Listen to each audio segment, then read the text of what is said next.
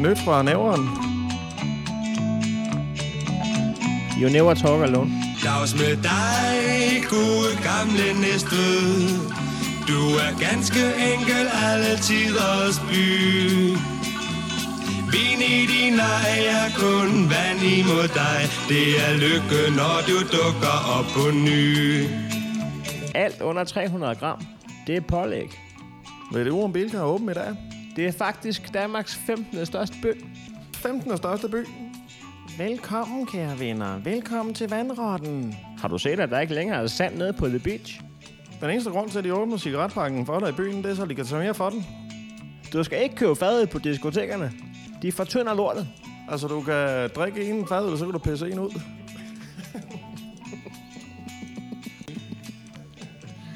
Man burde smide nødhegn op på en palleløfter og køre til Slagelse, hvor det hører til. Kender vi en, der kan skaffe falsk idé til Holgerfest? Skal du med op på Mongbanken, og 9. klasse, de holder afslutningsfest? Bongbongland var sjovere dengang, man selv kunne få lov til at lave bolsjer. Jeg kender en, der kan skaffe julebajer dagen før J-dag. Er der egentlig nogen, der ved, om der er vand i vandtårnet? Altså, tag nu af bowling. Man betaler for en time, men man får kun lov til at bowle i 55 minutter. Du skal bare sige, at du skal have den uden pickles, så får du den frisklavet. Jeg kender en, der engang har taget en McDrive i en trillebør. Okay, min fætter har engang taget den i en indkøbsvogn. Du skal ikke ringe og brokke dig over, maden er forsinket.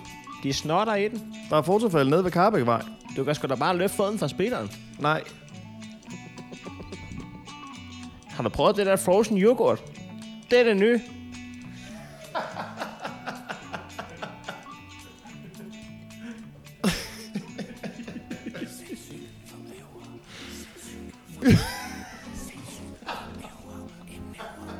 Yeah. Velkommen til podcasten nyt fra Næveren. Jeg hedder Heino Hansen. Som altid sidder jeg sammen med Anders Nielsen, og vi er klar til at give dig det nyeste. Ja, altså, ja vi er jo nyt fra Næveren. Vi er nyt fra Næveren sidst med de seneste nyheder. Ja. Så nyeste, men vi er klar til at opdatere dig på, hvad der er sket for nylig i Sydsjællands hovedstad. 700 næste. Er du i gang med at ringe ind allerede? Det er kirkeklokkerne, kan du høre det? Ja, det er det. Altså, det der sker foran an os, der står, er det verdens største barriere? Ja, det må det være. Det er en Nikolaus og en Gertrud. Og det var jo de to barrieres, vi fik i live-episoden i sidste uge. Ikke bare, altså vi fik ikke kun to barrieres, vi fik jo kraftedeme med 8 barrieres, vil jeg tro.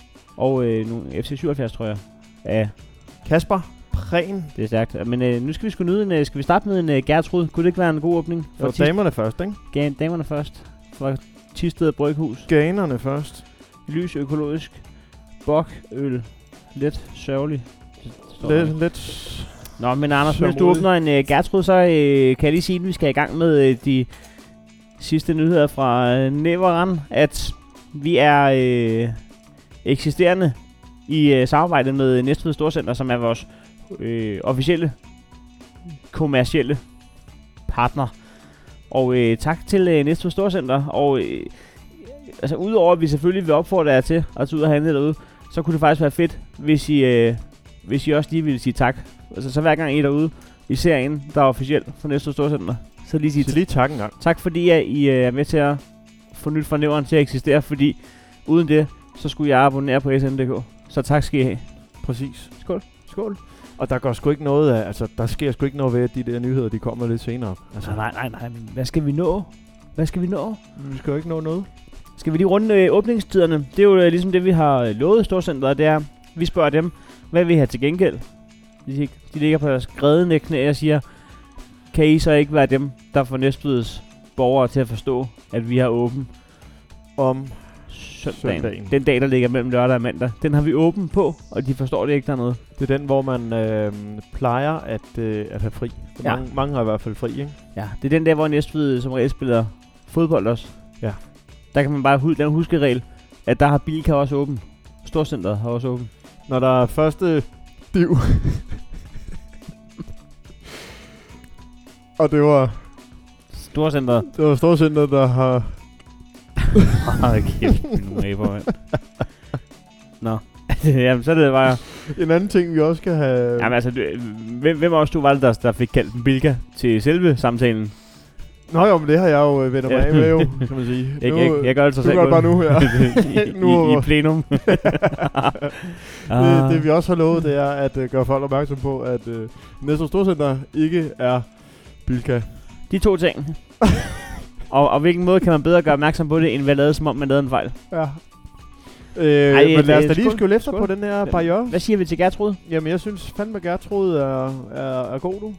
Og god i dag. Ej, tak til jer, der mødte op på The Beach, da vi havde besøg af Dennis Klarskov. Ja. Næstved Kommunes eneste pornostjerne. Og alene de to ord, kommune og pornostjerne i sammensætning, gjorde det jo værd. Porno på kommunen. Jamen der var bare noget med de to ord, der går godt i spil, men det var fandme en hyggelig aften, var. Det var det. Altså man må jo sige, Denise hun påstår jo, at hun boede i Næstved. Altså hun var meget ops på, hun boede i Næstved, og det synes jeg jo ikke. Nej, det var mere Lundby, ikke? Det var mere Lundby.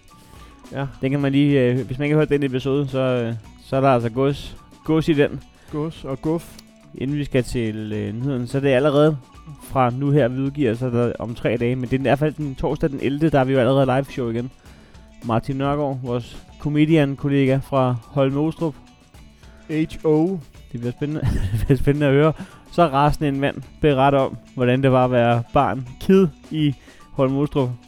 I en satellitby til Næveren. Ane. Yes. Vil du, mens du sidder og nyder lidt Gertrud, skal vi så ikke bare hoppe ud i nogle nyheder? Jo, det synes jeg, vi er jo sidst med de seneste nyheder. Det her er seneste nyt fra Næveren med Heino Hansen. Citychef for lange patter af Slattenpatten. Sådan starter en artikel i denne uge, ikke i SN.dk, grundet mediets politik om at blive taget mere seriøst, hvilket ifølge ledelsen på SN.dk også var grunden til, at de ikke turde indgå et samarbejde med Nyt fra Næveren. Til gengæld starter vi på Nyt fra Næveren nyheden således, da det er 100% i overensstemmelse med sandheden. Det er nemlig ingen ringere end Næstveds Citychef Lars Børsting, der i den forgangne uge stod frem i Næstveds næstbedste nyhedsmedie SN.dk og fortalte en til en, hvad hans holdning er til Slattenpatten. Den skal væk. Problemet med Slattenpatten, altså udover den er grim og har et åndssvagt navn, det er, at den både står i vejen lige i midten af Akseltorv, og med byrådets nye beslutning, så kommer den også til at koste 250.000 at renovere. Slattenpatten er lavet af kunstneren Bjørn Nørgaard, hvor han har portrætteret sin ekskone, umiddelbart efter hun forlangte skilsmisse via sit NemID. Problemet med Slattenpatten er, at den åbenbart udgør en større sikkerhedsrisiko end først antaget, da man først antog, at den ikke udgjorde nogen sikkerhedsrisiko overhovedet. Slattenpatten og hendes døtre står nemlig på en spejlblank granit, og når folk så prøver at nærme sig, kravle op eller lege ved de slatne kasser, så kan de komme galt afsted. Der er allerede kommet 0 mennesker til skade ved Slattenpatten, hvis man runder ned, og derfor ser byrådet nu ingen anden udvej end at bruge 260.000 kroner på at skabe sikkerhed igen. Det skal ske via borgerne, som Bjørn Nørgaard så skal slippe, og det har han altså vurderet, at han skal have 260.000 kroner for, fordi at han har en okay god mavefornemmelse omkring, at der kun sidder idioter i Næstved byråd. Efterfølgende har det så vist sig, at Bjørn Nørgaards teori holder vand. Byrådet har idioter, som Mona Lisa har Colorado-stik ad libitum. Vi fangede Bjørn Nørgaard på hans hjemadresse, hvor han kun stod iført en gammeldags herre under buks med gylp, mens han stegte bacon med en toastmaskine. Modsat sin skulptur kan vi berette, at Bjørn Nørgaard ikke er skåret i granit, men vi spurgte ham, om vi måtte stille et spørgsmål, og inden han kunne nå at stave til, hvis I giver mig 260.000 for lidt sten, der skal ligge foran Slattenpatten, i stedet for at tænke på, hvor gigantisk et silikonur I kunne købe til hende for samme beløb, så er I definitivt dummere i Næstved end først antaget, og først antog jeg, at I var humongous store idioter. Havde vi allerede stillet spørgsmålet. Bjørn, hvorfor skal det stå Næstved Kommune i lidt over 250.000 at slibe lidt sten til vores tov? Bjørn var ikke sen til at svare. Nu skal I høre her, drengeren.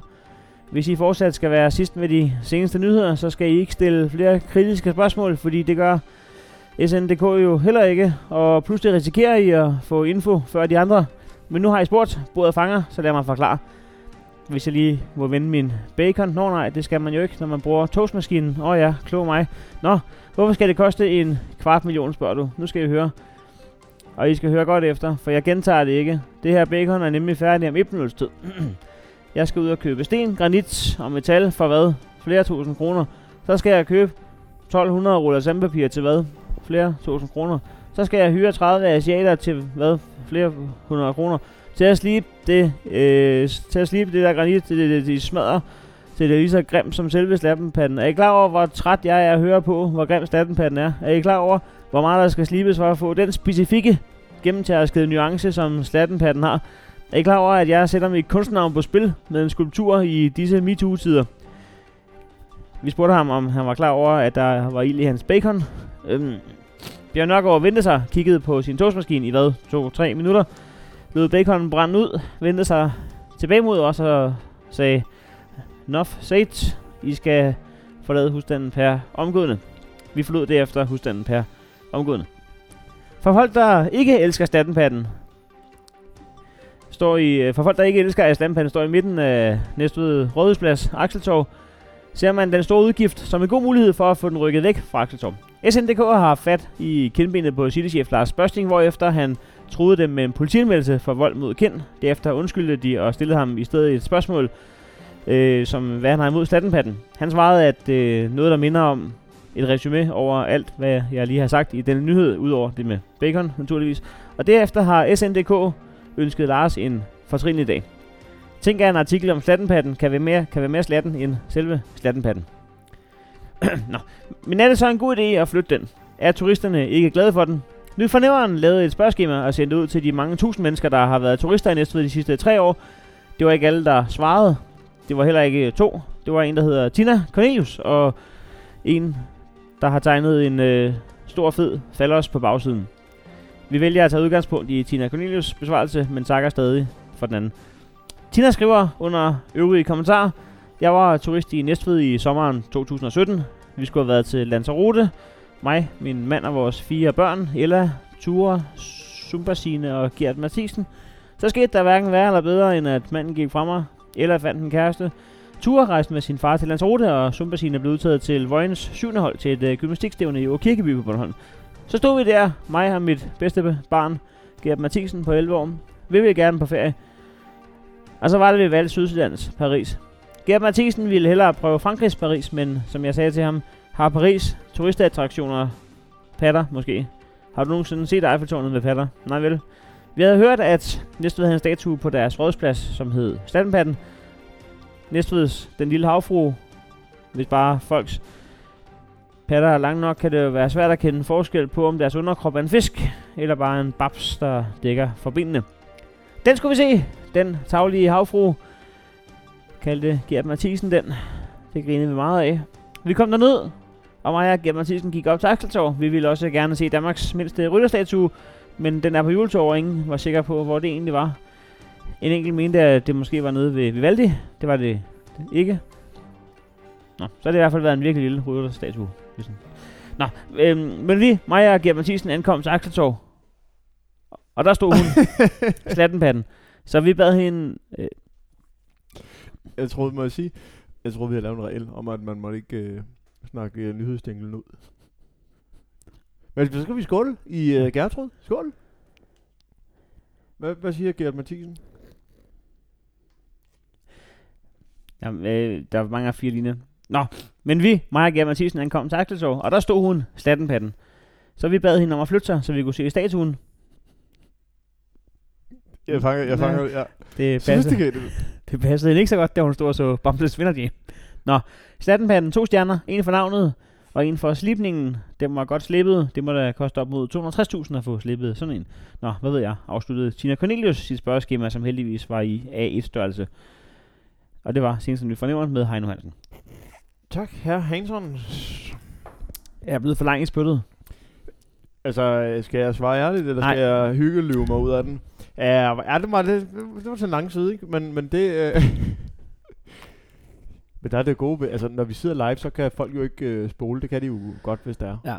Ja. Men man skal have det hele med. Jeg arbejder på det. Problemet var, at når ting ligger mig på sinden, og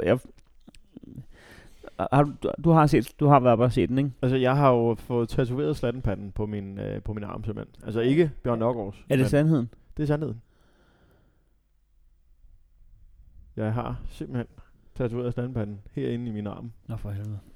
Så, og det kostede så ikke de der 260.000, men det var der deroppe af, vil jeg sige. Synes du, den står i vejen op på Akseltorv? Altså, jamen det ved jeg ikke, om den står i vejen, fordi det gør den jo ikke i forhold til, der er jo ikke nogen mennesker i centrum jo. Så er det der bare lidt silhuetter deroppe. Men altså, jeg har gjort mig et stykke journalistik, Anders.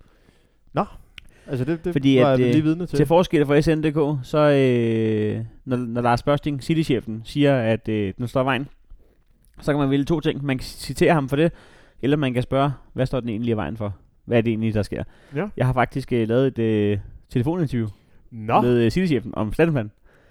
Det vil sige, at så løber du med månedens medarbejder igen? Nej, altså lad os lige høre det, og sådan, lad os videre der. Men altså, skal vi høre et stykke journalistik? Ja, det synes jeg godt. Om hvorfor Slattenpatten der vejen? Raft dernede må der lige, vi skal. Ja, Lars Børsting, city-sheriffen fra Næstved, med på en telefon. Og hej Lars. Hej Reino. Jeg skal lige høre, Lars, først og fremmest, hvad har du imod Slattenpatten? Jeg har faktisk ikke noget imod Slattenpatten. Jeg har noget imod placeringen af Slattenpatten. Altså sådan generelt placeringen på Akseltorv, eller placeringen på Akseltorv? Det er placeringen på Akseltorv. Altså der, hvor Slattenpatten står i dag. Placeringen gør, at den faktisk står i vejen. Ja. Slattenpatten hører til i bymidten, og skal selvfølgelig stå i bymidten. Den skal bare have en anden lokation.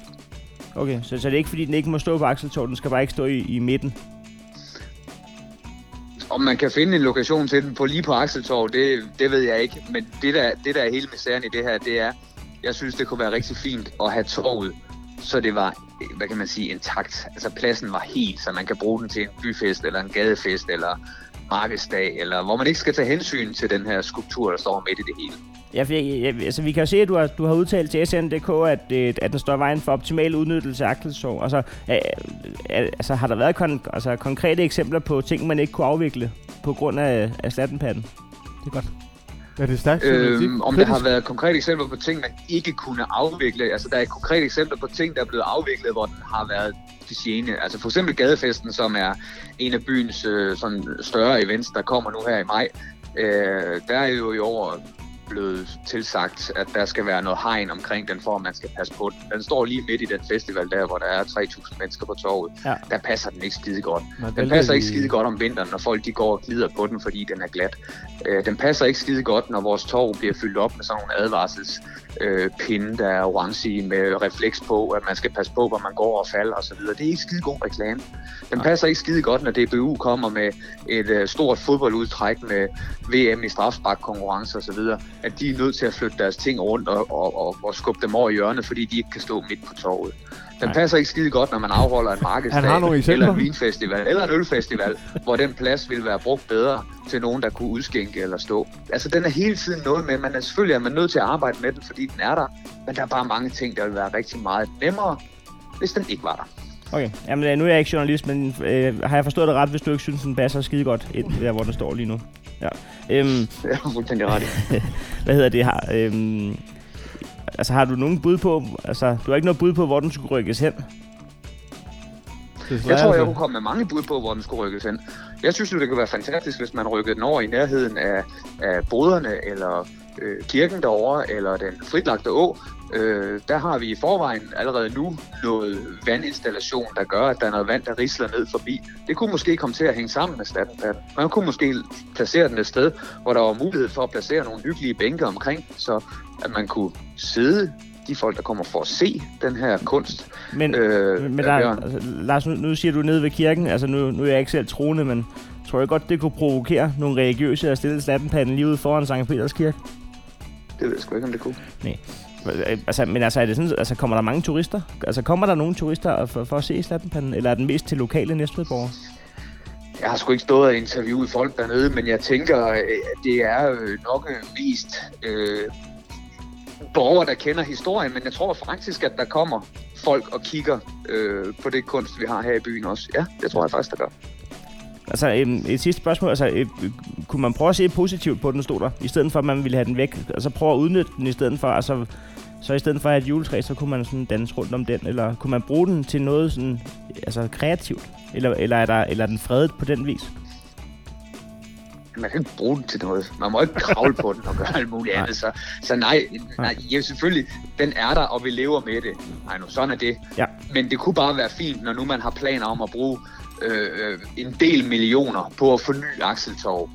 Så skal man ikke starte med at frede noget. Så skal det hele være i spil. Altså, så skal man sgu have den bedst mulige løsning. Og det er jeg ikke helt sikker på, at man kan få ved at lade Slattenpatten stå, hvor den står i det. Det giver god mening. Lars, tak fordi at du tog dig tid til det, og så held og lykke med kampen generelt for Næstved og Slattenpatten-situationen. Tak for det. Det var den. Tak for det. Hej. Selv tak. Hej nu. Stærkt. Jamen, det er irriterende, at han har mange argumenter, ikke, for... Altså, det passer ikke skide godt ind, når DBU kommer med deres udtræk. Det er også irriterende, ikke, fordi man ville jo, hvis man nu var Næveren Kommune, ikke, så ville man jo elske, hvis han sagde, hvis man spurgte kritisk ind til, hvilket SN.dk ikke har gjort. Hvis de nu spurgte kritisk ind til, ja. Jamen, hvad står den i vejen for? Så kommer han lige med 60 eksempler, ikke? Ja, nå, okay. Okay. Ja. Der havde vi håbet på, at du sagde, ja, det ved jeg faktisk ikke lige. Det er da godt. Altså, jeg kan da godt... Ja, det var mand, der var træt af, at Slattenpatten stod midtpagt. Jo, men det kan man også godt forstå, ikke, fordi man vælter de der lange hønder der, hvis man skal se... Vi elsker... City Night og alle de andre ting deroppe, ikke? Så er det også irriterende, at de der kanner der, de ligger... Men tror du, at han har ret? Tror du, at Lars Børsting har ret? Eller tror du, at det er en uendelig lang undskyldning for, at tingene ikke er perfekt op på Akseltorv? At vi kan jo alligevel ikke, når Slattenpatten står der. Det ved jeg faktisk ikke. Altså, vidste du godt, at han har været... jeg skulle ind og finde ham, der skulle skrive til ham jo. Så kunne jeg se på hans Facebook-profil og sådan noget. Han har sådan været bestyrer på Crazy Daisy eller sådan noget. Okay. Men det vidste jeg sgu da ikke. Det ved 90% af Næstveds befolkning, vil jeg tro. Men er han sådan en bykongen? Det er man jo, hvis man er Crazy Daisy. Tidligere indehaver her, Crazy Daisy. Jo, så er man König. Nå, altså man kan sige, Crazy Daisy, det har Edvejm stået ved i mange år, ikke? I modsætning til Diskotekmugen. Men så må han også have forbindelser. Kunne man så ikke stille Slattenpatten op på det andet gulvet der? Jamen, så vælter folk ind, den er jo glat. Okay, det kan faktisk ophæve en anden, fordi gulvet det er altid så pisse klistret derinde. Det er altid klistret, så kan du ind i moonwalk, når de spiller Michael J. deroppe. Det skulle lidt svært på det smatgulv der. Glide ind over de der lange kanner der. Ja. Nå, skål. Den smager godt, den her gattråd. Den er Kasper Prehn. Nej, det skal vi også lige sige. Men altså, er det noget nyt fornævren, kan jeg gå ind i det her? Altså, Slattenpatten. Altså, jeg er jo gået ind i tager det. Tager vi stilling? Eller er vi neutrale formidlere? Så kunne man lave sådan en Facebook-billede, hvor der står, vi siger nej til Slattenpatten på Akseltorv. Man kunne nemlig lave en frame. Ja. Ja.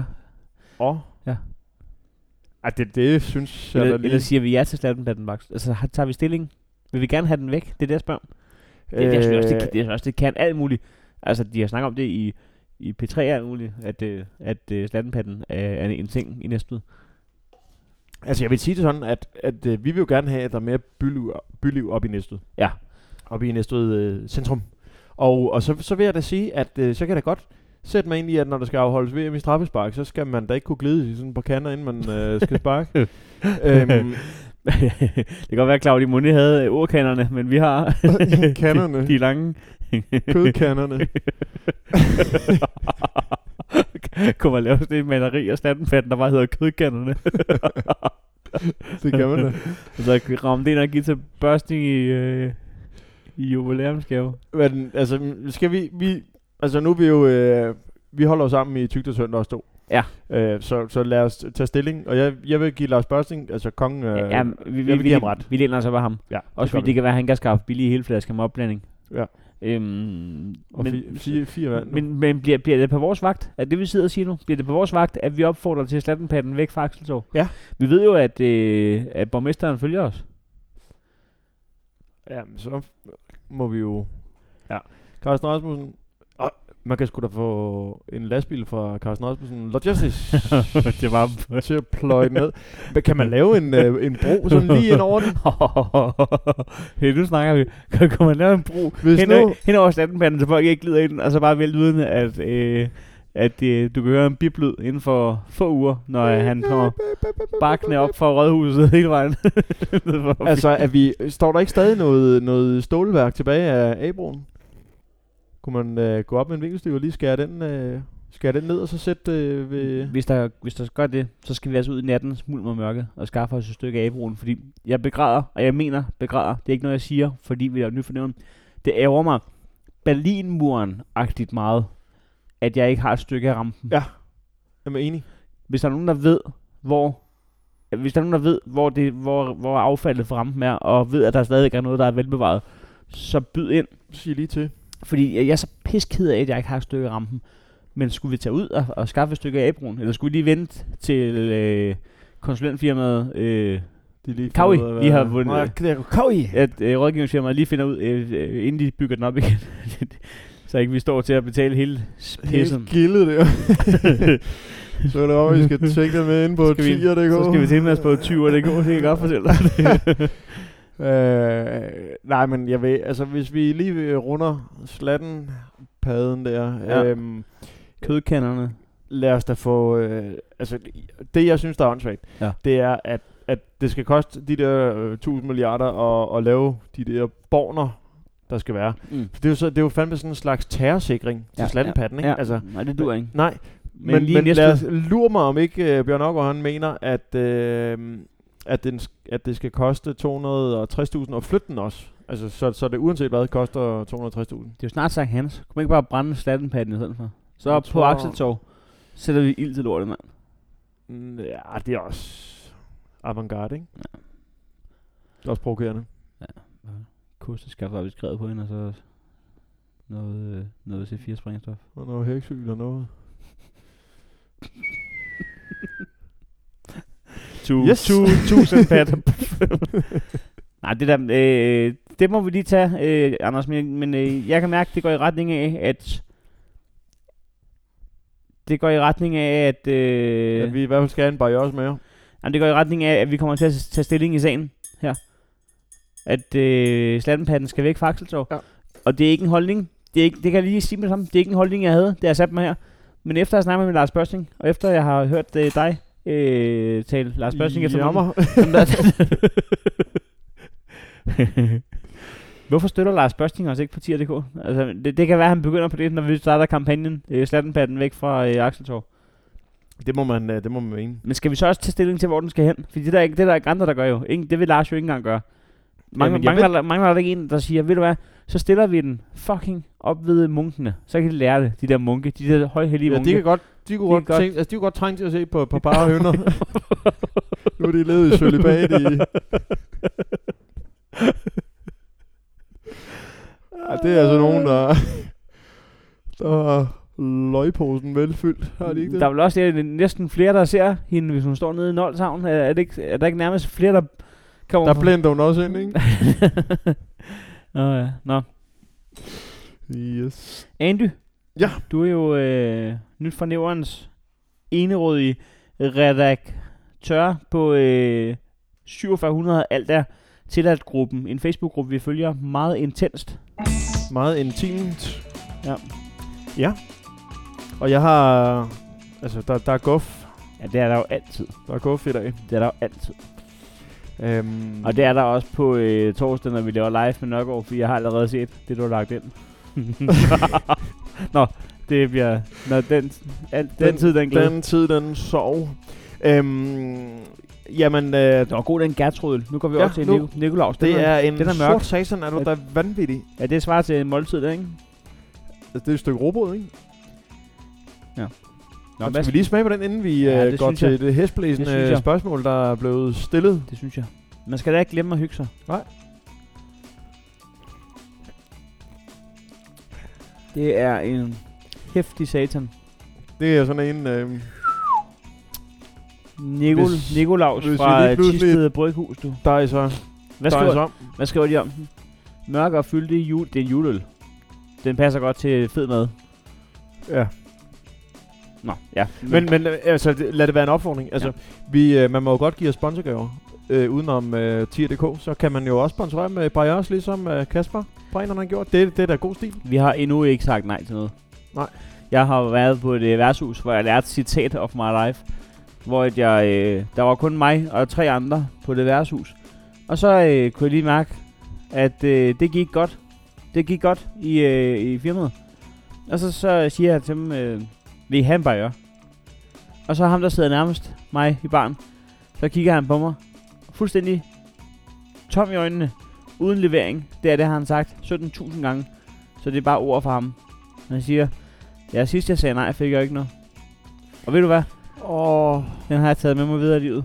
Og altså, på samme måde har vi det, når folk vil tilbyde os noget. Sidst vi sagde nej, Anders, der fik vi ikke noget. Men der kan godt byde ind med et lige så irriterende citat. Jamen, nu tager du fejl. Jeg sagde jo lige, du var citat of my life. Okay. Må jeg tage citat of my life? Ja. Det er en lidt anden størrelse. Det er også meget ølrelateret. Ja. Hørt på byggepladsen. Det er sådan, at jeg hører vildhed. Hørt på byggepladsen. Hørt på byggepladsen. Nå, Nielsen. Jeg siger ikke nej til øl. Kun hvis folk de spørger mig, om jeg har fået nok. Det er rigtigt. Nå, Anders, hvad sker der inde i vores elskede Facebook-gruppe? 4700 alt er til salg. 4700 alt er tilladt. Og til salg. Jamen det her, det er for en gang skyld ikke en salgsting. Det er et spørgsmål. Det er jo blevet lidt lunere i vejret. Amorinerne, de bobler derudad. Christian... Er folk liderlige? Nej, det er de ikke. De er bare platte. Okay. Christian Thorsted spørger... Og det mener jeg, det skal han spørge 80.000 om inden i... 54.000. 54.000 om. Spørgsmålet, er det for tidligt at gå med shorts? Det man skulle mene, at man ikke var så stor en amøbe, som man... altså, er det for at blære sig med, at jeg går med shorts? Altså, han mener ikke sådan for tidligt på dagen, vel? Han mener tidligt på året, og så det... Jamen, der er nogen, der tror, det er tidligt på dagen, ikke? Hvor man kan sige... Undskyld. Men det var lige for at sige, at du vågner, og du vurderer, giv videre, om det er for koldt at gå i shorts. Du har tre muligheder. Den ene, det er at gå ud af døren lige at teste en gang. Det kan man gøre. Det kan virke dumt, det kan man ikke gøre. Så er der mulighed B, det er, at man kan gå ind på DMI eller hver af dem og se, hvor varmt det simpelthen er udenfor. Men så er der også en tredje mulighed, og det er lige ind på 4700 alt er tilladt at spørge en komiker, en bager, en sygeplejerske, en jordmor, en mekaniker, en elektriker, 20.000 arbejdsløse og sige, ved du hvad, er det for koldt? Og hvad siger folk? Jamen altså, Hanna Madsen, hun skriver, min kæreste går i shorts nu, so I guess not, og så en smiley, der griner og græder samtidig. Altså, det er også hysterisk sjovt jo. Ja, det er hvad min kæreste går i shorts nu, so I guess not.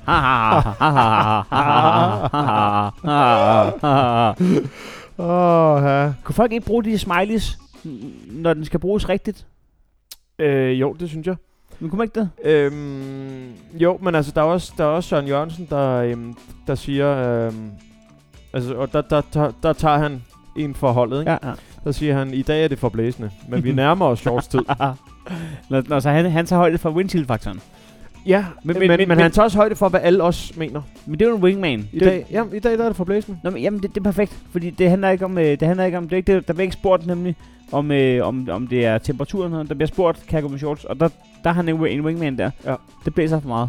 Det skal du lade være med. Men så alligevel, så svarer han, Christian, der har stillet spørgsmål, han spørger, jeg prøver i dag, tak for svarene.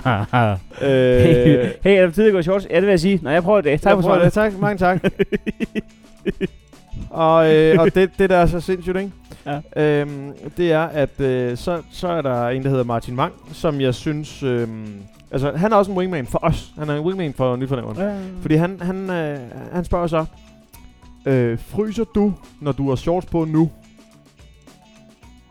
Hvad? Det er fordi, nu må man antage, at han har sagt tak for svarene. Nå ja. Ja. Nå, han laver opfølgende journalistik. Ja, så han spørger, fryser du, når du har shorts på nu? Ja. Så skriver Christian... Martin Wang, har lige været udenfor. Den er lidt for kølig i dag. Må jeg gætte? Det blæser lidt for meget. Og så skriver Martin Wang kold, så har du jo svaret. Og så en smiley, der ligner en, der har fået en knytter lige i masken. Altså, der er mange ting, jeg hader ved det her, ikke? Nej, det er der ikke. Der er mange ting, jeg elsker ved det her. Jeg elsker det der med, at taxavaren og så alligevel så går jeg lige ud og tester. Ej, det var sgu for godt. Hvordan betaler folk husleje? Hvordan binder de snørebånd? Ja, hvordan bestrider dit arbejde? Altså. Jo, hvad sker der? Du kan ikke finde ud af om det er en selvstændig beslutning. Også det der med, hvad sker der så, hvis det er for koldt? Så kan du lige vende om og gå ind og tage bukser på. Så ligner man en idiot, ikke? Ja. Men ligner endnu mere en idiot den dag, man vurderer, at det er varmt nok til, at man kan gå ud i bar dolk. Ja. Og så finder ud af, jeg skal sgu lige have en g-streng på, du. Så lige løber ind igen, og så kommer ud igen med en g-streng på. Det er fandme også koldt. Der ligner man så en idiot. Så lige løber ind igen. Ja. Ja, det varmede dig i sprækken med den lille streng der. Den lille... Men jeg synes, altså der er også Tony Steen, hvilket er... Det er et dejligt navn. Det er det. Det er et dejligt navn. Er det en troll, eller er det en rigtig menneske? Nej, jeg tror, det er et rigtigt menneske. Tony Steen? Tony Steen. Tony Steen Pedersen? Nej, det gider jeg ikke tro. Jo. Hvad skal barnet hedde? Tony Steen Pedersen. Altså, det, når man... Han hedder ikke bare Tony Steen. Men kan man ikke ligesom præst lige kalde var på den? Altså, jeg har spillet... Jeg kalder ar. Jeg har spillet fodbold med en, der hedder Lasse Karsten. Lasse Karsten? Ja. Efternavnet er Karsten. Jamen, altså, der var nogle gange, der stikker af med fornavn. Altså, min farfar havde 3 fornavn. Han hed Jens Peter Martin. Det er også bare folk, der kan blive enige jo. Vi vagter mellem 3 navne, og ved du hvad? Vi tager dem sgu alle sammen. Jeg blev udlært sammen med en, der hed Jens Peter Mikkel Madsen. Og der siger vores, altså det er på EUC, det er lige en DM i Skills sidespring, fordi klar. Bare lige for at det kommer vi også til at vinde i næste uge. Ja. Og faktisk også i min nyhed i dag. Nå, faktisk. Lidt, der er tak, lidt tak, om, tak. Men der siger, har vi også bare en engelsklærer på EUC, der siger, kigger på, altså laver navneopråbet, og så siger han, ja... Man kan jo ikke få fornavn nok, jo. Hold kæft, hvor er det bøde, mand. Det er så fejl, fordi den eneste, der ikke kan gøre for det, det er jo... Jens Peter Mikkelmadsen. Det er jo Jens Peter Mikkelmadsen. Nå, men jeg vil gerne sige, hvad Tony Steen... Det er godt, at vi skal have Slattenpatten væk fra Akseltorv, men kan vi ikke få Jens Peter Mikkelmadsen deroppe i stedet for? Hold kæft, det er godt navn. Nå, undskyld. Nå, hvad skriver Tony Steen? Han skriver, jeg er benamputeret, så bruger shorts hele året. Og det er også fair nok at få amputeret ben, når man lige har et navn for meget. Altså sådan, jo, så må man... gynger en karusseller. Ja, så må man afgive noget. Ej, det var for meget. Ja. Hvad skrev han? Men altså, hvis ikke det er en troll, ikke? Så synes jeg, at så er det god humor at sige, at jeg går sjovt set over til at have ben amputeret. Altså, så tager man humor med i det. Ja, det er faktisk fint. Det er stærkt. Men er hans ben blevet amputeret, fordi han også gik ud af, hvor det blæste for meget? Jeg tror, det var også for meget. Nej. Vi skal finde grænsen. Ja, men så vil jeg godt prøve med grænsen her. Ja. Jeg tror, at han har vurderet, at det var billigere at købe shorts, fordi der var meget mindre stof i. Så han har simpelthen bare taget konsekvensen og sagt, jeg får kappet begge ben nu. Det er billigere at købe shorts. Mm. Så fandt han så ud af, at det var dyrt at købe kørestol. Men det var en engangs... altså, det er et engangsbeløb jo. Ja. Men jeg vil faktisk godt... der er faktisk en, der topper. Er det der? Ja, og det er Thomas Nederby. Stadig samme tråd. Ja, det ligger, altså det ligger folk tungt på sinde, om han skal bruge shorts. Der er 55 kommentarer på, om han skal bruge gå med shorts. Det er 55. Jamen, nogle gange så kan jeg ikke regne ud, hvad det er, der stikker af inde i 700. Det kan jeg ikke. Nå, men i hvert fald så skriver Thomas Nederby, og der har det lidt som om, at han har lyst til at gøre opmærksom på en bestemt ting i hans svar, for måske at virke lidt mere cool, måske. Han skriver på spørgsmålet, er det for tidligt at gå i shorts? Så skriver han, nej, men jeg går også i shorts året rundt. Ja, det er en dejlig kommentar. Undtagen, når jeg kører på MC. Så der får lige både sagt. Ja, han får både sagt, at jeg er viking, og jeg kører også motorcykel. Men han får også sagt, cool dude. Han får også sagt, ladies, I kan bare ignorere mig, for det ved jeg tænker om på den her douche kommentar. Ej, stærke sager. Hvad var det, vi fik konstateret? Det er for tidligt til shorts. Men 55 kommentarer alligevel. Jamen, jeg forstår ikke noget. Det er stærkt. Tak for gennemgangen, Anders. Jamen, godt arbejde. Velkommen. Hvis man moster herfra. Det må man være. Jeg synes faktisk altid, at 4700 er til, at redaktionen den præsterer. Og det synes jeg også... Det spiller at, bare, ikke? Jamen, det synes jeg ikke bare, jeg synes, men det synes jeg også, at vores anmeldelser på iTunes bærer præg af. Der får du jeres redaktion. Sådan noget meget ros. Ja, så, vi arbejder også intens på det. Er du klar med nogle news? Jeg er følt klar. Er du det? Ja, okay. Det her er seneste nyt fra Næveren med Anders Nielsen. Det er egentlig vildt at være følt klar, ikke? Mm. Lige snart at navlstrengen er klippet, så jeg er klar. Ja, hvis man bliver spurgt om, er du klar til at skrige, sulte pat og skide, så kan man sige... Jeg er følt klar. Jeg er følt klar. Altså kan du ikke sige. Eller så kan man, altså, eller også så er det her med, at når man bliver... Altså man bliver født, ikke? Mm. Hvis så man ikke... Altså hvis nu man har en hægtefejl i kysen, så at sige, ikke? Så kan man jo ikke...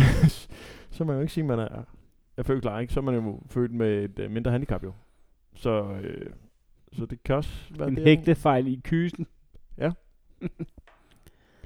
Ikke færdig bagt. Det her er seneste nyt fra Næveren med Anders Nielsen.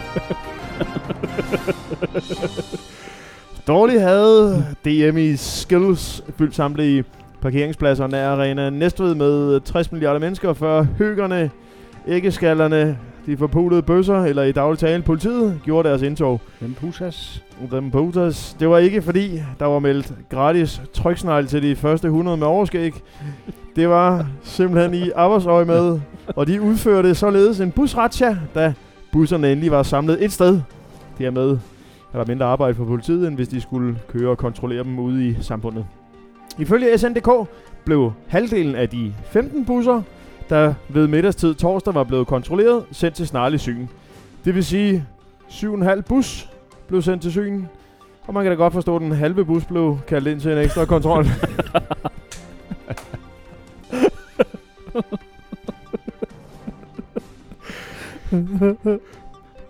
Altså, der kan man ikke stille spørgsmål sammen, vel?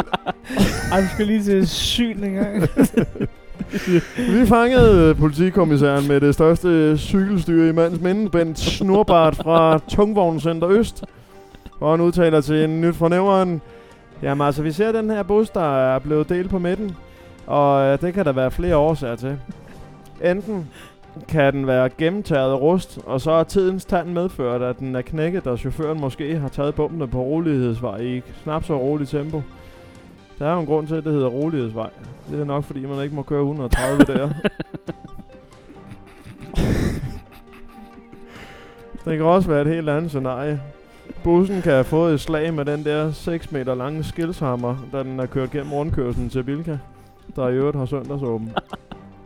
Og så er der altså ikke noget at sige til, at bussen knækker midt over. Aldrig har jeg da set så stor en hammer. Men hvorfor det så kun er den ene halvdel af bussen, vi sender til synen, er der en naturlig årsag til. Det er jo forhjulstrukket, det lort. Og det er den forreste del, at der er ret. Bagenden kan man ligesom ikke rigtig køre med, så den bliver stående.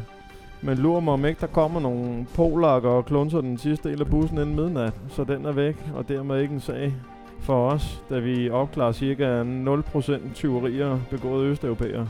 Sagde altså Ben Snurbart, inden hans opmærksomhed blev fanget af en rød tunet tuk-tuk, der kom blæsende ind tværs ind over træningsanlægget. Efter endnu en bus, razzia fredag, stod det klart, at i alt 36 busser var blevet kontrolleret, hvoraf 3 fik klippet plader og 11 kaldt til omsyn. Dermed er det altså ikke specielt god reklame for mekanikerlinjen i DM i Skills. Vi fangede en dybrørt vognmand. Jamen, det er selvfølgelig beklageligt, at jeg ikke kunne lære de unge mennesker op. Det står for egen regning.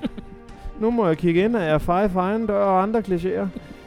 Men udover kontrol af busserne, fulgte høgerne også op på at køre hviltidsbestemmelserne, og her var der 3 overtrædelser. Bent Snurbart beretter. Jamen altså, køretiderne, det blev ikke overholdt. Men det gjorde hviltiderne i den grad. Den ene chauffør, vi kontrollerede, han lå og snorede inde i kabinen, da vi tvang os adgang med en bushammer.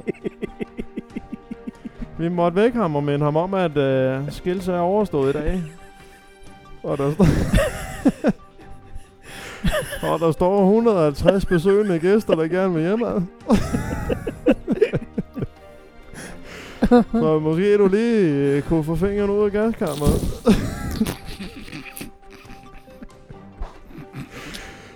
Så jeg så Bent Snurbart og kiggede tilbage på en begivenhedsrevue ved DM i Skills i Nævlig Hills. Det var seneste nye fornæveren med Andy Nielsen. Bravo. Hello. Det her er nyt fra Næveren.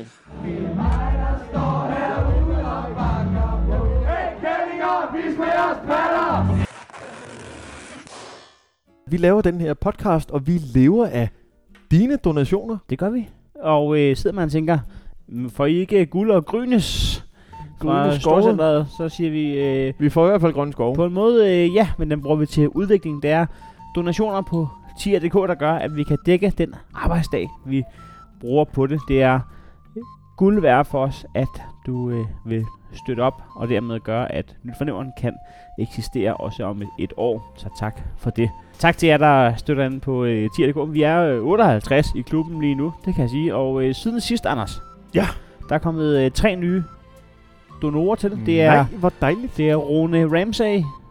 Ron Ramsing. Og så er det Mie Bergqvist. Og så er det Silja Sidler.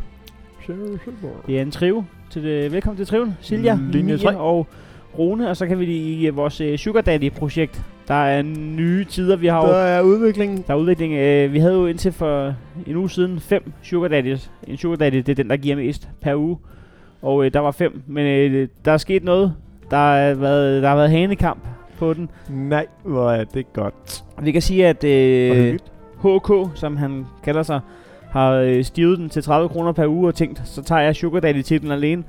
Men der er dårlige nyheder til HK. Den ene stod, den andens brød, og Alan Mosa har gjort sig til enerådig Sugar Daddy på Nyt for Næveren. Har stivet den til 40 kroner per episode. Tak for det. Det er spændende, hvornår han må gå for hus hjem. Det er sådan en nævernagtig klub. Ja, det er en sammenslutning. Vi startede med at sige, at man ikke kunne hive. Altså leder op af lommen. Men der er kraftedeme med små 60 mennesker. Det er fandme stærkt. Det er sgu stærkt. Tak for det. Vi vender tilbage til nyt fra Næveren.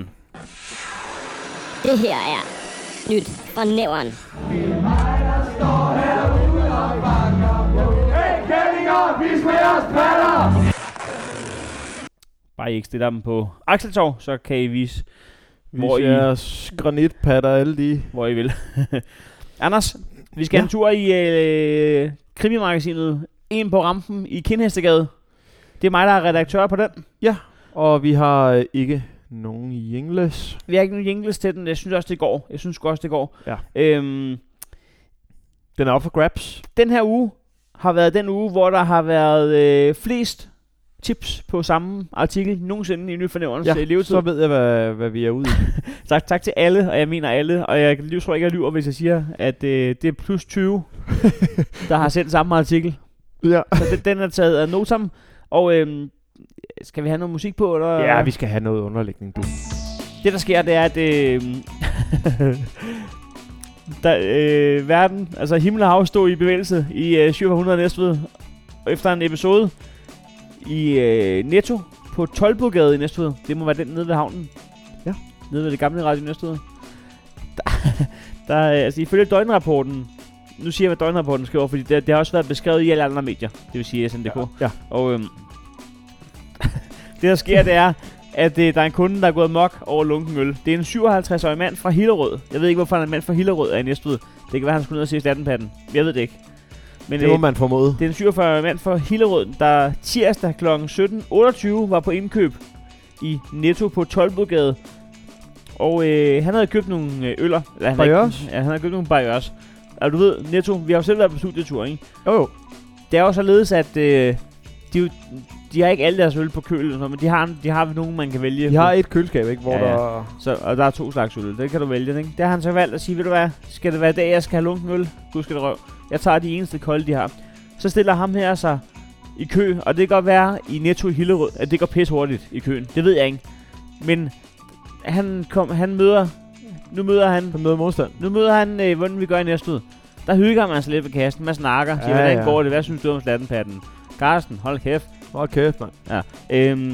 Så man snakker, han bliver sindssyg. Han bliver sindssyg, fordi han står med de her kolde øl i kassen, altså i køen. Og det er næsten hans tur. Og han har lyst til den her kolde barriere. Men man køber ikke kolde barriere for at tage dem med hjem og stille med køl.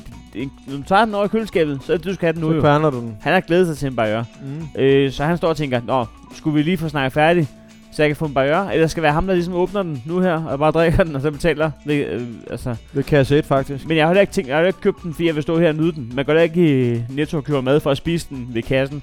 Altså, nej. Det for, altså det er kun når der er ungearbejder, ikke? Så kan de stå og snakke med vennerne op ved kassen der og sådan noget, ikke? Ja, så også for at lave joken, altså den gode gamle sesambøger joke op fra Jernmandgade. Man kan lave den alle steder. Når man står og betaler, de siger, spiser du her? Og så man siger, ja tak. Og så bliver man stået og spiser op ved kassen, indtil de siger, nå, gider du flytte dig? Så når jeg synes, du spurgte dem, jeg ville spise her. Ja. Det er så en god lille sjovfart. Det er en lifehack. Det er sådan et lifehack. Ja. Bare sige, nej, ved du hvad, jeg sætter mig ned til bordet. Men tak for tilbuddet. Ja. Nå, men han står med de her kolde barrieres op ved kassen i Netto på Tolbodgade. Og det går pisse langsomt. Ja. Og så når det endelig ved hans tur, men nu synes han, hans øl er blevet håndlunkende. Jeg ved, fordi ved du hvad han ikke har gjort? Det kan man regne ud jo. Han har ikke lagt den på båndet, men det skal man heller ikke, fordi hvad sker der, når man lægger sine barrieres på kastbåndet? At de bliver ved med at trille rundt. De triller rundt, ja. Og har kastmedarbejderen respekt for kulsyre og ingen skid. Det er og bare også fordi så sidder, altså hvis det er de mest ineffektive kastmedarbejdere, så sidder de også og kigger på den der barriere der, der bliver ved med at trille rundt. Den kommer ikke tættere på, fordi den bliver ved med at trille ned i enden der. Der er ikke sat en vareadskiller op. De bliver hypnotiseret af det. De sidder og kigger på den. Hvorfor fanden kommer det ikke ned i den der barriere? En pejsevideo. Ja. Hvor du bare kører en barriere rundt på et løbebånd. Ja, og man tænker, hvorfor kommer det ikke herned? Så prøver de at sætte tempoet op på båndet der. Og sidder og gasser op, ikke? Ja, og der skal man ikke udenom det næste ud. Altså, de har jo selvfølgelig haft tjenten ud af tune, de fleste kassebånd. Der er blot lys under det ene af dem nede i Netto. Ja, og musik i hjelmrummet. Nej, men så han bliver sindssyg. Så han idder og forbander det her. Han laver en scene. Han giver dem en bredside. Ja, og det er fordi, at han synes, at nu de her øl blevet lunkne. Så det, som jeg forstår på den her, det er, at han giver dem to valg. Det ene er, at de henter nogle kolde barrieres til ham. Ja. Det andet er, at han kan gå ned og skifte de her barrieres, som han ikke mener er så kolde mere, som de har været, ud med kolde barrieres og komme tilbage og beholde sin plads i køen. Og der kender man jo så også Næstveds borgerret, der siger... der er du hoppet ud, kom on. Altså, det er derfor, at Roskilde Festival ikke ligger i Næstved, ud over det åbenlyse faktum, at det ville være dumt, når den hedder Roskilde Festival. Ja. Men det er fordi, den der køkultur, det er... altså, Tour de France blev også kørt i andre steder end France. Nogle af de indledende etaper, ikke? Man kan faktisk godt holde første dag på Roskilde i en anden by. Ja, og så røg hele festivalen der sted. Vi holder prolog i Næveren. det man gør med grøn koncert. Nej, men så han bliver sindssyg, fordi at han bliver mødt af først Næveren-agtigt tempo. Ja. Og så bliver han bagfra mødt af Næveren-agtigt konduite vedrørende. Det måske også... Han laver en scene, og han råber. Det, der står i døgnrapporten, der... han blev utilfreds. Han tilkendegav højlydt sin bekymring over at skulle drikke lunken øl. Sin bekymring? Ja, det er bekymring. Det er en højlydt bekymring. Jeg er bekymret. Jeg er ikke tryg. Hvis jeg skal drikke semi-varme barrieres. Jeg føler mig ude af min comfort zone ved at skulle drikke de her lunkne barrieres. Hvad siger panelet? Fuck dig. Hvis masser af monopolet altid havde været en kø fra Næstved, der var monopolet. Fuck dig. Ja. Jeg tage til bryllup, eller skal jeg tage til fodbold i Barcelona? Fuck dig. Det havde været et kortere program. Ja, det må man sige. Jeg kunne faktisk godt lave Næstved, masser af Næstved monopolet. Det går, det skal vi gøre. Den noterer vi lige. Ja, den. Nå, okay. Sin højlytte bekymring over at drikke ud. Han råbte et skældsord efter de andre kunder. Kassemedarbejderen bad kunden om at fuck af. Det står der ikke i døgnrapporten. Du står forladet butikken. Præcis. Så havde det været optrapning. Ja. Men man ved bare, at det der er sket jo. Ja, jeg gad jo lige fuck af med dig. Det er Hillerød lort. Hillerød, jeg kalder den for Hillerød. Hillerød lort. Er der rødt deroppe eller? Hitlerød. Nej. Men så optrådte han troende. Altså nu skal de optrådte. Jeg ved ikke, om han fik spot og mikrofonen og, og en lille jingle. Men han optrådte troende, og derfor blev polisen tilkaldt. De sad heldigvis nede i havnen i forvejen og snaskede kanelsnore i skærmen. Betjenten anholdt den 57-årige, som blev sigtet efter overtrædelse af... ordensbekendtgørelsen. Ja, tak. Han blev... Det er en bred paragraf, ikke? Det må man sige. Han blev løsladt igen, heldigvis. Det var ikke livstid. Det var ikke livstid. Det kan man jo godt forestille. Klokken 20.10, og står nu... Det er altid, når han står oven på den episode, men han står til en bøde på... 1.500 kroner. Ja. Du er ved at være rutineret. Kan vi nå en tur hurtigt til Slagelse? Jeg vil lige sige, det kan vi sagtens. Ja. Men jeg vil gerne spørge lidt ind til... Det er de mest mixed signals, han sender ham her, der står og køber barriers. Fordi hvis han er så alkoholiseret, som han virker til at være, i og med, at han skal bare have barriers nu, og det her har han ikke været for ham. Altså, hvad laver du nede i Tolbodgade, hvis du er så trængende efter en kold barrier? Jo, men det er da lige så meget det der med, at er alkoholikertrækket ikke det der med, at man godt vil have, at barrieren den er en lille smule varm, for så kan man bedre smage alkohol. Hvor man siger, det er ikke smagen, det er virkningen. Ja, men altså, plejer det ikke at være det der med, at de godt lide, at de er sådan lidt lune barrierer? Det første alkoholikertræk, det er jo, at du har taget toget så forkert, at du er ind i Næstved frem for Hillerød. Ja, det kan man sige. Man har... De har Slotssøen, vi har Gavnø Slots. Ja. Vi skal en tur til Slagelse, Anders. Kan du huske nyheden fra Slagelse inde på rampen i Kindhestegade, om at der var en mand, der havde smadret en hæveautomat? Ja, men også ham, der stjal pant, kan jeg også huske. Altså fra men du spørger mere specifikt ind, kan du huske ham, der smadrede en hæveautomat? Ja. Og vi undrede os over, hvordan man egentlig smadrer en hæveautomat. Ja. Man skal være ret meget fra Slagelse for at smadre en hæveautomat. Ja. Okay, Slagelse slog spilmaskinen i stykker. Politiet fik onsdag kl. 01.29 en anmeldelse om uro på en beværkning i Sløje. Det viste sig, at det var en 29-årig mand fra byen, der var blevet ophidset og havde knust en spillemaskine. Knust en spillemaskine. Det er... Så er du altså ikke tilfreds med, at du ikke fik 3 citroner? Nej. Eller 3 barriers. Knust. Hvad ligger der i ordet knust? Jeg har set folk blive ærgerlige over, at de ikke vandt på den enarmede. Men jeg har ikke set dem knuse en spillemaskine. Altså krølle den sammen? Jeg tror ikke, de mener krammet. Jeg tror ikke, han står og krammede den.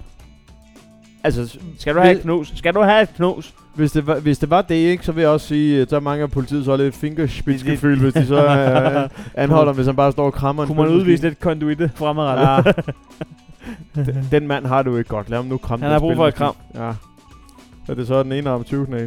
Du gik ikke så gode krammer. Havde du haft 2 arme, så havde det været bedre. Jeg ved det ikke. Men det er bare lige for at sige, at der bliver smadret ting og sager i Slagelse. Med teknik i. Og det er ikke kun deres renommé. Det er ting med penge, der bliver smadret. Jamen, det er rigtigt. Det vil sige, så er der ikke nogen mennesker, der bliver smadret stadig. Men folk i Slagelse kunne jo godt finde... Jeg hørte den for sent. Sophisticated. Stærkt. Det synes jeg var stærkt. Det her er Seneste Nyt fra Næveren med Heino Hansen. Borgermøde om Næverens økonomi. Onsdag den 10.4. kan Næstveds borgere komme til møde med borgmesteren og resten af byrådet, når de for anden år i træk inviterer pøbelen indenfor til en god debat om, hvad kommunens penge skal gå til. Og på onsdag den 10.4. drejer det sig altså om budgettet for Næveren Kommune i 2020. Næstved Kommune har et beløb på intet mindre end 6,4 milliarder at lege med, eller hvad der svarer til entrébilletter til 8 mennesker i det nye udkigstårn ved Camp Adventure i Rønnede. Vi stillede borgmester Carsten Rasmussen følgende spørgsmål. Hvor meget indflydelse har man reelt som borger, hvis man møder op? Lytter du, eller er det spild af tid? For godt nok er det gratis, men vil du være der også er gratis, Carsten? At blive derhjemme og hive sig noget, så efter trygtigt i pjerten, at man skal bruge en fridag i morgen. Ja, okay, så er det så ikke helt gratis, men du forstår. Borgmester Carsten Rasmussen svarede aldrig på vores henvendelse, men hans PA, altså i folkemunde personlig assistent, og da hun samtidig efter sidste års påskefrokost bliver kaldt pivfrække Anita i hele teknik- og miljøudvalget. Så kunne PA ikke være mere dækkende. Hun skriver, ja, borgerne bliver hørt, og deres forslag bliver også taget seriøst, så fremt at folk foreslår de ting, som byrådet alligevel havde tænkt sig. Uden at afsløre for meget, kan jeg da sige, at der var 0 mennesker sidste år, der foreslog, at der skulle bruges 9 millioner på et nyt lysanlæg til stadion, og 0 mennesker, der foreslog, at der skulle bruges 260.000 på at beskytte Slattenskeden, og 0 mennesker, der foreslog, at man skulle fjerne rampen. Så på den måde kan vi jo ikke garantere, at ens forslag bliver taget 100% ad notam. Til gengæld fik vi sidste år sygt meget ros for de gratis croissanter, der blev stillet frem ved bordene. Sidste år mødte godt 100 Næstvedborg op til møde, så derfor har man valgt at lave det helt om i år. Sidste år var der paneldebat og en grundig gennemgang af regnskabet, og i år har man så valgt at fjerne paneldebatten og det grundige gennemgang af regnskabet og skiftet ud med et enkelt slide i PowerPoint, som er fremme i 30 sekunder, da man godt ved, at det er for lidt tid til den gennemsnitlige seniorborger i Næstved til at nå at tage et fotografi med sin smartphone. Da man skrev på Facebook-eventen, at man fjerner disse ting, var reaktionen prompte og ensrettet. Ikke at fjerne, hvad I vil. Bare I ikke fjerner croissanterne. Vi foreslår igen i år, at 700 kroner ud af de 6,4 milliarder bliver brugt på croissanter til borgermødet. Nyt fra Næverens. Redaktionen arbejder pt. Hæftigt på at kunne deltage, men sker det ikke, vil vi bede vores lyttere møde op og råbe. Nu sætter I fucking de penge af til at reparere embroen. Og når I så har gjort det, så kan I sætte resten i målaktier på Næstved Stadion, eller spytte samtidig 6 milliarder direkte ned i Bjørn Nørgaards toastmaskine. Vi er pisse ligeglade. Bare I får den forpulede bro op og stå igen, så ikke alle pengene i 2020 ender med at gå til bedemandshjælp til begravelser for skolebørn, der bliver torpederet på Ringvejen. Tager jeg nu sammen. PS. Kan man få opskriften på de croissanter? Er det ikke det smør, der er i? Ja, det må det være. Hvis de godt have Kærgården ikke er rigtig smør. Det er, ja. Det var seneste nyt fra Næveren med Heino Hansson. Tak for det, her Hansons. Jeg elsker, sådan åben borgermøde. Hej, I kan komme herind, og vi giver en flying fuck ind i huet. Ja, borgermøde. Hvad tror man selv? Ja, og hvad siger Birte? Ah, men jeg kan da ikke forstå, at man synes, har... Jeg synes, at hækken ud til Øster Ringvej. Altså, jeg kender nogen. Altså, min nabo, ikke? Ja. Deres hæk, den er for høj i forhold til, hvad den faktisk må være i grundejerforeningen. Nå. Altså, så kunne man måske sætte et udvalg, hvor man sådan ligesom kunne få lavet et eller andet retningslinjer for, hvor høj ens hæk må være. Så må der ligesom være nogen... Altså noget, der gør, at man ligesom kan få... før den er justitsmand, så får lige få klippet hækken ned, så vi andre... Tag nogle støjværende op ved Holbækvej. Jeg kender en af dem, der bor inde i nummer 7. Han siger, jeg kunne der støjværn, men ved du, hvad det er? Det er grimt. Ved du, hvad det ikke er? Effektivt. Kunne man ikke få et støjværn, der fjernede støjen for bilerne, og ikke kun bare var grimt?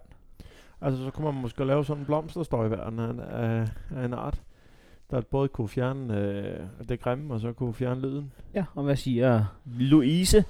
Jamen, vi har problemer med... Kunne man ikke lave 3 af 3 ved siden af hinanden i bussen? Vi er nogle gange 3 veninder, der skal tage bussen sammen op til... Akseltorv. Det skal man jo ikke, det er jo urealistisk. Det går ikke. Men det er også bare det der med, jamen vi sidder herinde og bestemmer. Der er jo en grund til, at du ikke er i byrådet. Det er jo fordi, ja. Men det er også fedt, jeg elsker, når folk de hører, hvad man siger. Altså jeg elsker, når folk hører, hvad man siger. Altså jeg kan høre, der kommer ord. Jeg hører, hvad du siger. Ja. Men skriver du ned? Nej, jeg får ikke skrevet det ned. Jeg kan høre, hvad du siger. Det, jeg fortæller dig, det er, at min hørelse, den er i orden. Andy, vi skal tage en beslutning. Enten så skal vi sige, at det her var nyt for Næveren for i dag. Vi har optaget i lang tid. Hvor lang er lang tid? Men vi sidder også lige og hygger os jo. Med vi hygger med en barriere. Fordi at det, der ligesom kan være, hvis vi ikke stopper noget. Det er, jeg har en anekdotetid. Og jeg har faktisk glædet mig til anekdoten. Jeg tror også, vores lytter har glædet sig. Skal vi så ikke? Jo, vi skal tage en anekdote. Så lad os lige sige til jer, der står I nu. Fair nok. Tak fordi I lytter med. Der er i talende stund sådan noget 15 billetter tilbage til den 11.4. på The Beach, hvor vi har Martin Nørgaard på besøg. Så det er bare ind på eventen, eller ind på Billetto.dk og give 60 coronas for den. de 15 første til mølle. Resten kan lave noget andet på torsdag. For eksempel til byrådet. Og ja, tak fordi du lyttede med. Til resten, skal vi så ikke lige tage en anekdote? Jo, vi skal. Og hvad er det, vi siger om anekdoter, Anders? Anekdoter, det er simpelthen noget, vi skal hjælpe hinanden med at komme igennem. Fordi vi tit, når man får indledt en anekdote, så kommer man i tanke om undervejs. Jeg har faktisk ikke nogen god slutning på den. Ja, og den er faktisk ikke sjov. Den er faktisk ikke særlig sjov. Den er faktisk ikke særlig god. Men jeg har en anekdote om dengang bibliotekaren på Sankt Jørgens skole snød mig. Ja, snød dig. For 18 kroner. For 18 kroner. Må jeg spørge om noget? Ja. Var det Hanne Hildkær, der... det tror jeg, det var. Det var Hanne Hildkær, der var bibliotekar? Det tror jeg, det var. Ja. Vi er på biblioteket. Jeg kan ikke helt huske, om det var noget, man var sådan fast gang om ugen, eller hvordan... Jeg kan bare huske, nogle gange var man der hele klassen. Kan du huske det? Ja. Altså et kaos, ikke? Alle ville have finde Holger-bogen, ikke? Og, altså. Ja, og den kunne man ikke engang finde. Nej, og så vil man det bare ikke nok for... for nu at bruge en stærk Jokes. Heino Hansen, Jokes. Hvis man spørger bibliotekaren, hvor finde Holger-bogen står, så vil man det bare ikke nok. Den har jeg lavet i dag til en 60-års fødselsdag. Nå, hvad hedder det? Vi var hele klassen på biblioteket, og så sker der hverken hvad der bedre, fordi at der er også kommet 3 PC'er hernede på det her tidspunkt. Det er EDB-maskiner. Kan du huske, at der kom EDB-maskiner på biblioteket? Ja, det var... Så stod verden jo ikke længere. Man kan godt se, at der stod nogle bøger her, men derovre, der kunne du finde alt jo. Og der kunne man også sidde og spille Europaspil, hvis man... Men du kunne ikke kun finde Holger, du kunne også finde Kierkegaard uden tøj på jo. Du kunne finde alt muligt jo. Det er rigtigt. Altså, internettet var jo vildt. Nå, men så... Det var Altavista dengang. Så gik man ind og skrev Kierkegaard. Ja. Eller Sol.dk. Så kunne man... Eller F-stationen. Så kunne man kigge ind der, hvor solen aldrig skinner. Det kunne man ikke, fordi det var inden at det der porno blev frigivet. Nej, jeg har også set porno på Sankt Jørgens skole. Har du det? Ja. Altså snakker vi de læreren der blev fotograferet? Nej, jeg har set porno på Sankt Jørgens skole alene. Nå. Så, altså, det er jeg faktisk glad for, det var alene, vil jeg så sige. Nå, men det kan godt være, at man har siddet nogle drengerne jo. Det er rigtigt. Nå. Var det nede i klasselokalet? Vi er på biblioteket, yes. Og der er kommet EDB-maskiner. Og så går folk ud og leder efter bøger. Så sætter jeg mig ved den ene EDB-maskine. Jeg kan huske, det første jeg nogensinde googlede, det var Kina. Jeg ved ikke, hvorfor jeg googlede det. Men det er fordi, jeg tænkte, nu skal jeg lige se, hvad det der er. Det er interessant. Det der, hvor jeg får at vide af min far.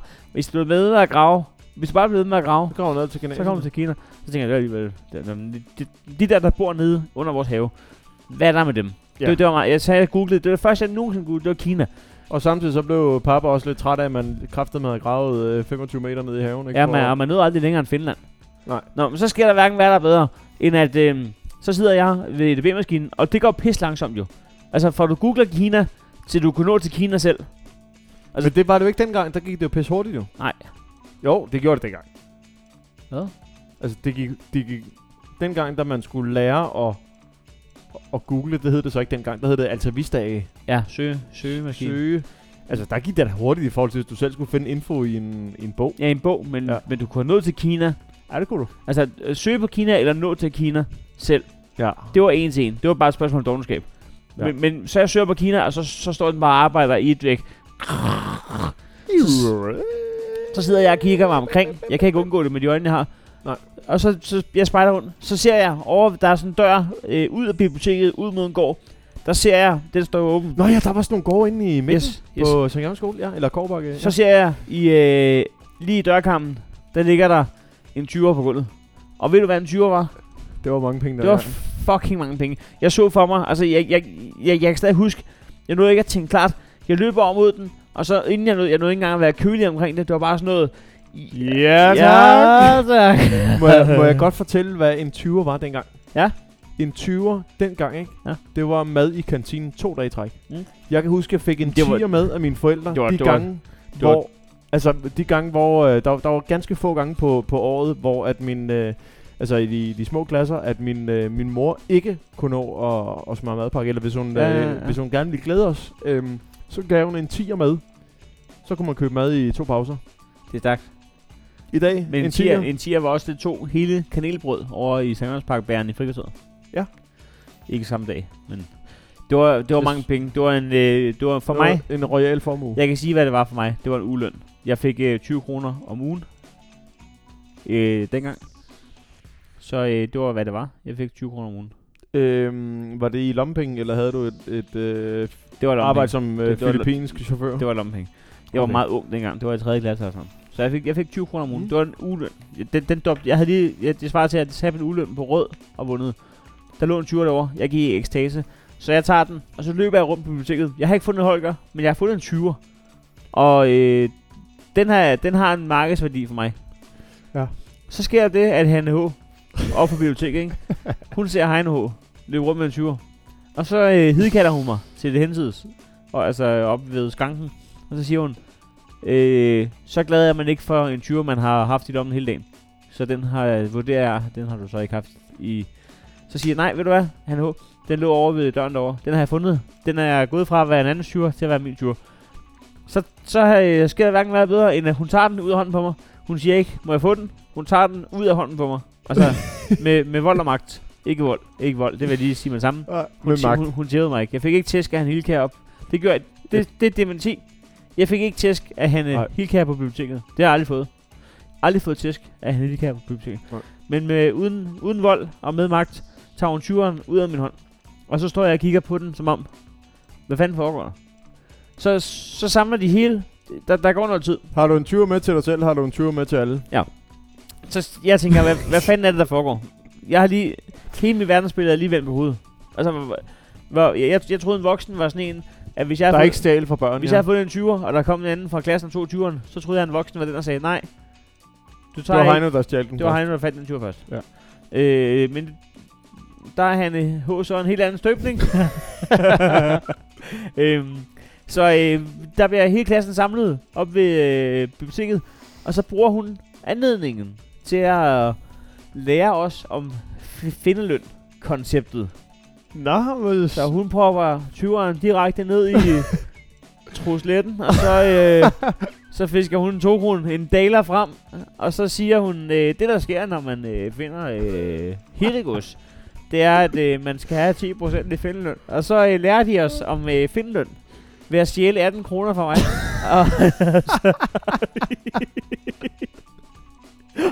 Så hun har tjent 18 kroner på hun har stjålet i konsulentbidrag for at lære os om findeløn. Og jeg har aldrig glemt det. Det var så... Hvor er det vildt at stjæle fra et barn. Det er det mest sølle. Og jeg kan huske, at jeg, selvom jeg var barn, var jeg bevidst om, at du stjæler fra et barn nu. Jeg stod og bevidst om, at det var forkert, det der foregik nu. Altså, skal vi prøve at skaffe kontakt til Hanne Hildkær og sige, at hun skylder dig 18 kroner? Jamen, det kunne være spændende i hvert fald. Det var jo også, Hanne Hildkær og Tupac, der gik helt amok over ham, Peter Hansen, der gik i min parallelklasse. Han kom til at slukke lyset inde i klasselokalet. Ja. Jeg kan ikke huske, jeg har fortalt det. Hvor han kommer til at læne sig op af kontakten, ja. Hvor så slukker lyset ind til klassen. Så står de sammen, Hildkær og Tupac, om at... Jeg spørger, er du klar over... Hvor meget det koster at bare tænde og slukke lyset sådan hele tiden? 18 kroner. Ah, der var ikke 18 kroner. Men det kostede en 5'er, hver gang man tænder og slukker. Det er det samme som gymnasiet sig for at bruge mikroen, mand. Men vi ligger også, altså... Hvor Peter så siger, jamen altså, det var jo ikke med vilje, at jeg kom til at vælge den kontrakt. Nej, men er du klar over, hvis man bare bliver ved med at tænde og slukke lyset? Det gør jeg ikke. Men samtidig så er det også det, hvor jeg tænker, jamen... Ville det ikke også være mærkeligt, hvis jeg vidste, hvor meget præcis det kostede? Og tænde og slukke lysstofrørene inde i klasselokalet. Jeg går i 7. klasse. Er det ikke vildt, hvis jeg ved, hvad elregningen står i? Det er for vildt. Der sidder nogen nu og tænker, der er ikke nogen, der har stjålet 18 kroner for mig. nej, fordi ved du hvad, at folk tænker? Nej. Det er jo, at det har aldrig været min 20'er. Altså det bliver da... Nej, for nu siger det nu. Reglen er jo, at når jeg finder en 20'er, så skal jeg gå ned og aflevere den på politistationen. Ja. Og så skal jeg have... Det godt, så skal jeg have 2 kroner. For jeg kan jo ikke gøre krav på, at hun har stjålet en 20'er for mig. Hun har jo allerhøjst stjålet en 20'er fra staten jo. Ja. Fordi det var de 18 kroner, skulle staten jo have haft. Altså, jamen sådan det. Fordi jeg var lige nødt til at google det. Det er jo straffelovens paragraf 277, vi skal have fat i her. Ja. For ulovlig omgang med hittegods straffes den, som for derigennem at skaffe sig eller andre uberettigede vinding, tilegner sig en fremmed rørlig ting, som ikke er nogens varetægt, eller som ved ejerens forglemmelse eller på lignende tilfældig måde er kommet i gerningsmandens varetægt. Ja, jeg står af. Det kan jeg lige godt afsløre. Så skriver jeg, det er fordi det er paragrafen. I princippet så har jeg jo ikke ret til den 20, og jeg skulle aflevere dem på. Men det er fordi Hanne Hildkær, så meget kan vi komme frem til. Men så skriver jeg, jeg har en kammerat, som er advokat. Ja. Så jeg skriver til ham, i forbindelse med, at vi skal til en ny fornævnelse, siger jeg, vi har en case. Vi har en case, ja. Jeg skriver, som alt hvad det har sagt, skriver jeg. Undtagen det med, at jeg har set porn på... på biblioteket. Det undrede jeg, for jeg synes ikke, det er relevant i den her. Nej, ikke i den her straffeudmåling her. Nej. Så skriver han... Hej nu.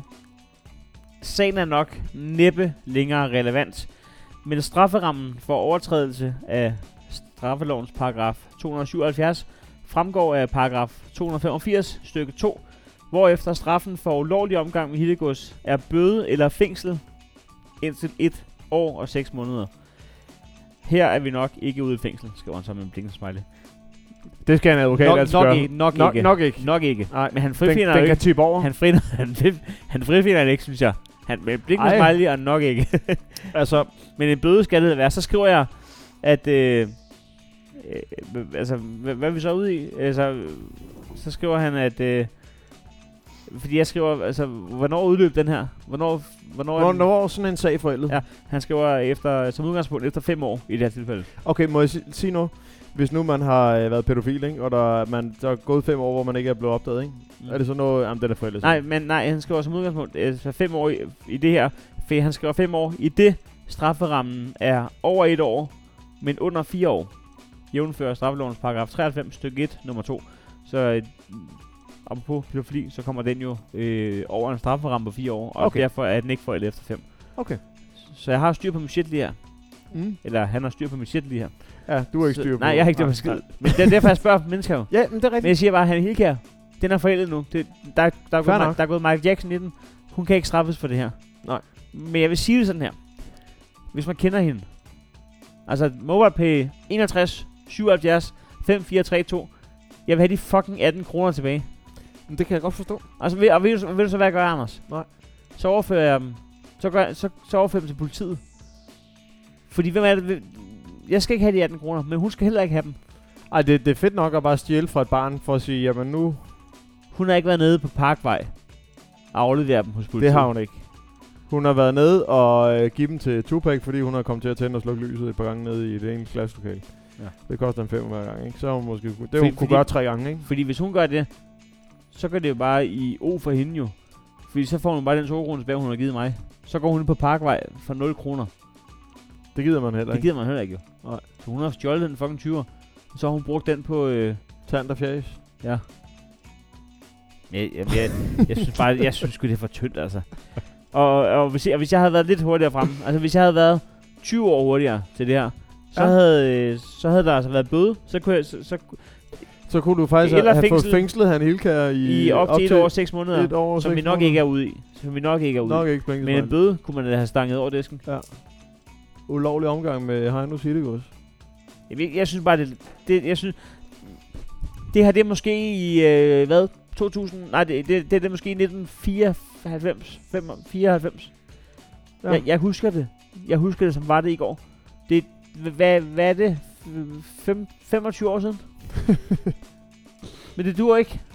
Ej, der skal ske sig, noget. Det er 18 kroner, der har printet sig ind i hjernen på mig. Altså i forhold til, at man bare står og slynger om sig op i byen, ikke? Men det er de 18 kroner. Det er uretfærdigheden i det. Men det vil jo også svare til, i dag der vil det jo svare til, at du havde fået 30 i hjernen, ikke? Er det ikke sådan, altså værdien dengang? Jeg får ikke 30 om ugen. Nej, nej, men hvis man tænker sådan, at det der, det var æder. Broderer mig noget af en mønt, du fik det, ikke? Ja, klart. Når du i dag siger, det ud af med noget af en mønt, jeg fik, er det så ikke, hvis du får 30.000 for at lave et job? Jo, lad os sige det. Det ud af med noget af en mønt, ikke? Ja, så kommer han i H.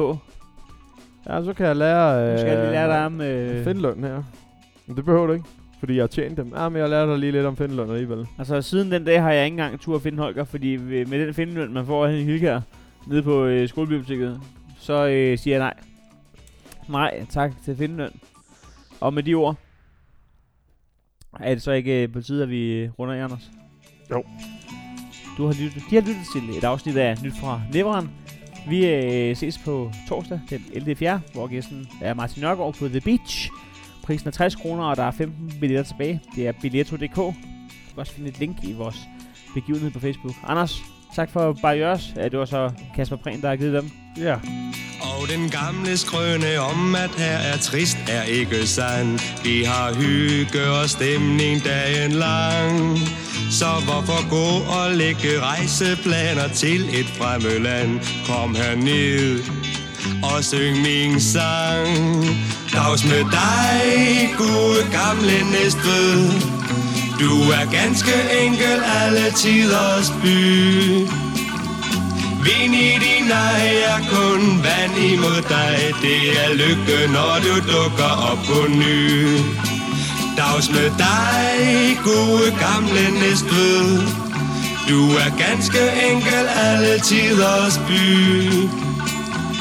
Vind i din ej er kun vand imod dig.